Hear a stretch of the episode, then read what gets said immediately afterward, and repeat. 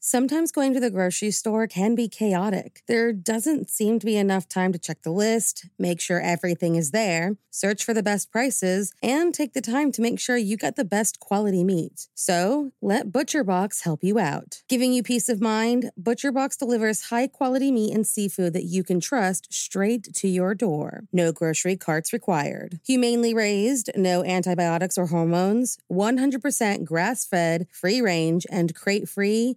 What more can you ask for? What about free shipping, customized box plans, exclusive member deals, recipe inspirations, tips, and tricks? You really can't go wrong with ButcherBox. Sign up at butcherbox.com slash morningcup and get our special deal. ButcherBox is offering our listeners a free for a year offer plus an additional $20 off. Choose salmon, chicken breasts, or steak tips free in every order for a year. Sign up today at butcherbox.com slash morningcup and use code morningcup to choose your free for a year offer plus get $20 off your first order. In the 1970s and 80s, a monster hunted the Connecticut River Valley.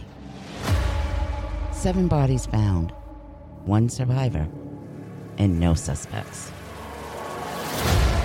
I'm Jane Borowski, host of Invisible Tears. I was seven months pregnant and stabbed 27 times, and I survived. My story didn't end that frightful night. This attack on me physically and mentally lingered for years. I'm Amanda Bedard, and I'm Jane's life coach and co host of Invisible Tears.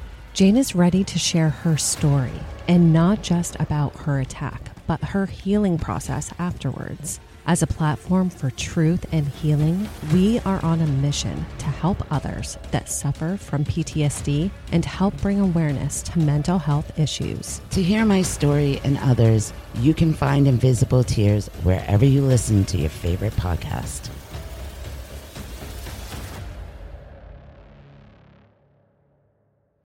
There were two more murders 15 miles away. When in the police Silver arrived, they found the telephones and electricity lines. We have a weird A homicide. scene described by one investigator as reminiscent of a weird. Morning. Cup of murder. When you drink in excess, there is a good chance you'll wake up the next morning with some regrets. On December 12, 1931, a man was born who would wake up from a night of binge drinking with a lot more than a hangover. So, if you like your coffee hot but your bones chilled, sit back and start your day with a morning cup of murder.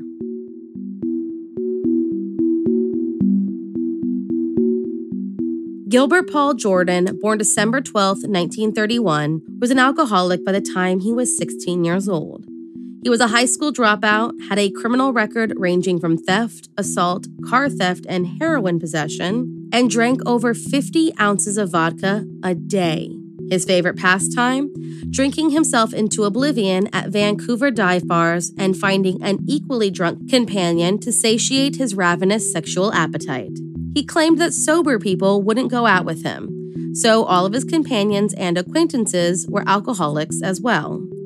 In 1961, police pulled Gilbert over to find a five year old First Nations girl in his car. He was charged with her abduction, but for reasons unknown, he was never convicted for the crime. That same year, he caused a traffic jam while standing at the edge of the Lionsgate Bridge and threatening to jump. Was found in contempt of court soon thereafter for giving a Nazi salute in the courtroom, and in 1963 was charged but acquitted of rape when he lured two women into his car with a promise of liquor. Basically, the more he drank, the more he escalated until finally the next progression led to murder. Beginning in 1965, Gilbert Jordan began seeking out Aboriginal women in Vancouver's downtown east side. But instead of spending the night engaged in drunken sex, the inebriated man would, would forcibly pour liquor down their throats, causing extreme alcohol poisoning and death. The problem was the murder weapon was over drinking. Police had no clue that these were murders. They simply thought that the women exceeded their limitations and passed out on their own accord. It was tragic, but not nefarious. In total, it is believed that Gilbert is responsible for between 8 to 10 murders between 1965 and 1988. Though finding his true number is difficult given the matter of death. Investigators would later state that Gilbert sought out as many as 200 women per year. There is really no telling how many of them were his victims. The first woman known to die of alcohol poisoning in the presence of Gilbert Jordan was a woman named Ivy Rose. Her body was found naked in a Vancouver hotel with a blood alcohol level of 0.51. For reference, a 0.08 level will earn you a DUI in all 50 US states. And while these women continue to show up in various hotels, Gilbert himself amassed more convictions, adding to his already lengthy criminal record. There was an indecent act charge in 1971 that was later dismissed, an indecent exposure in 1973, and another indecent assault charge in 1974 that earned him a two year sentence. He was back on the streets in 1975 and almost immediately abducted a woman from a mental institution. He was charged with a number of charges and given just 26 months in prison despite his rap sheet. Free once again between July of 1982 and June of 1985, Gilbert reported the deaths of three women at the Slocum barbershop, after consulting with his lawyers, of course. The victims were, once again, determined to be alcoholics who died of alcohol poisoning, and Gilbert escaped investigation. It wasn't until 1987 that Gilbert would finally attract enough attention to warrant an investigation. He and a female companion spent the evening drinking together on October 11th at the Niagara Hotel in Vancouver. On a number of occasions, Gilbert left the room to buy some more alcohol and left for a final time around 6 a.m. on October 12th. At 7:40 a.m., police received an anonymous call that led them to the hotel room and to the naked body of 27-year-old Vanessa Lee Buckner.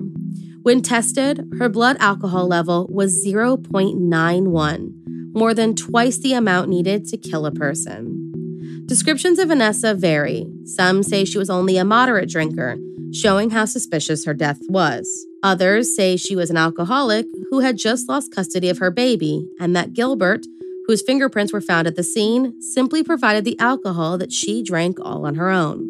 When police tracked down the anonymous call to a hotel room at the Marble Arch Hotel, they found the room belonging to Gilbert Jordan. A month later, at a different hotel, police found the nude body of Edna Shade, with fingerprints once again leading them to Gilbert Jordan. He was placed under surveillance while police determined if the deaths were truly murder or irresponsible drinking. They watched Gilbert for 11 days, and during those 11 days, watched him take four intended victims to various hotel rooms around Vancouver, and each time, police interrupted their dangerous binges. On a number of occasions, police heard Gilbert saying things like, Have a drink, down the hatch, baby, 20 bucks if you drink it right down. See if you're a real woman, finish that drink. When two of the women were pulled away, they had blood alcohol levels of 0.52 and 0.43. He was under surveillance until his arrest on October 23, 1987. Once the public heard about the murders and his prior occupation, Gilbert Paul Jordan became known as the Boozing Barber, the first Canadian known to use alcohol as a murder weapon. When brought to trial, the Crown provided evidence that connected Gilbert to the deaths of six other Aboriginal women.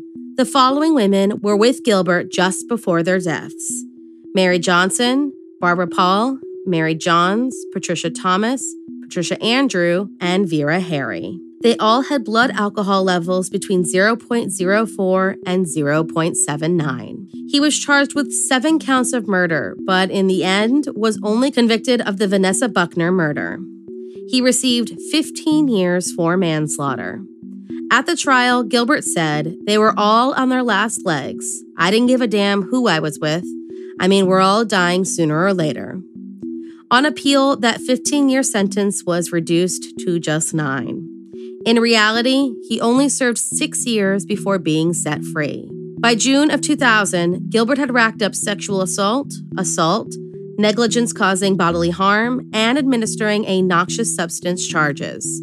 That same year, he attempted to change his name to Paul Pierce, as there was a loophole in British Columbia that did not require fingerprinting or criminal check to change your name. When the loophole was closed, he dropped the application. He was arrested yet again in 2002 for breach of probation when he was found drinking in the presence of a woman while in possession of alcohol. He was found guilty and sentenced to 15 months in jail to be followed by three year probation. But unable to stay out of trouble, Gilbert was arrested again in August of 2004 for once again drinking in the company of a woman. This time it was a woman with a known drinking problem. The police were called by a hotel employee, and after finding the woman was seriously intoxicated, Gilbert was arrested. He was acquitted of those charges in 2005, forcing the police to issue a public warning to all Vancouver women to avoid this man at all cost.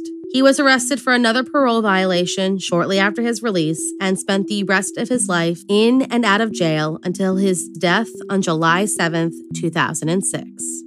Thank you for joining me in my morning cup of murder. Please join me again tomorrow to hear what terrible thing happened on December 13th. Don't forget to rate and subscribe and let me know how you like it. If you want to help support the podcast, there's always Patreon or just sharing it with your true crime obsessed friends. And remember, stay safe.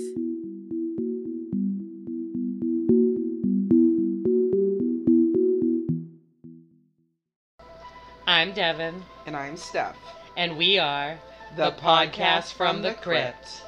Join us every Friday as we discuss accounts of murder, mayhem, paranormal, and all things spooky.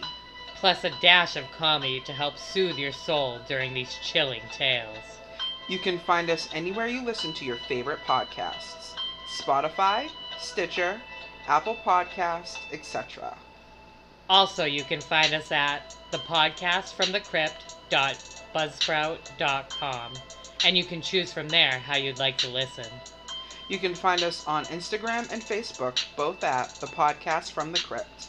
Be sure to tune in and listen to us discuss what nightmares are made of. Let's get weird, And as always, hail Satan. and we'll see you in hell.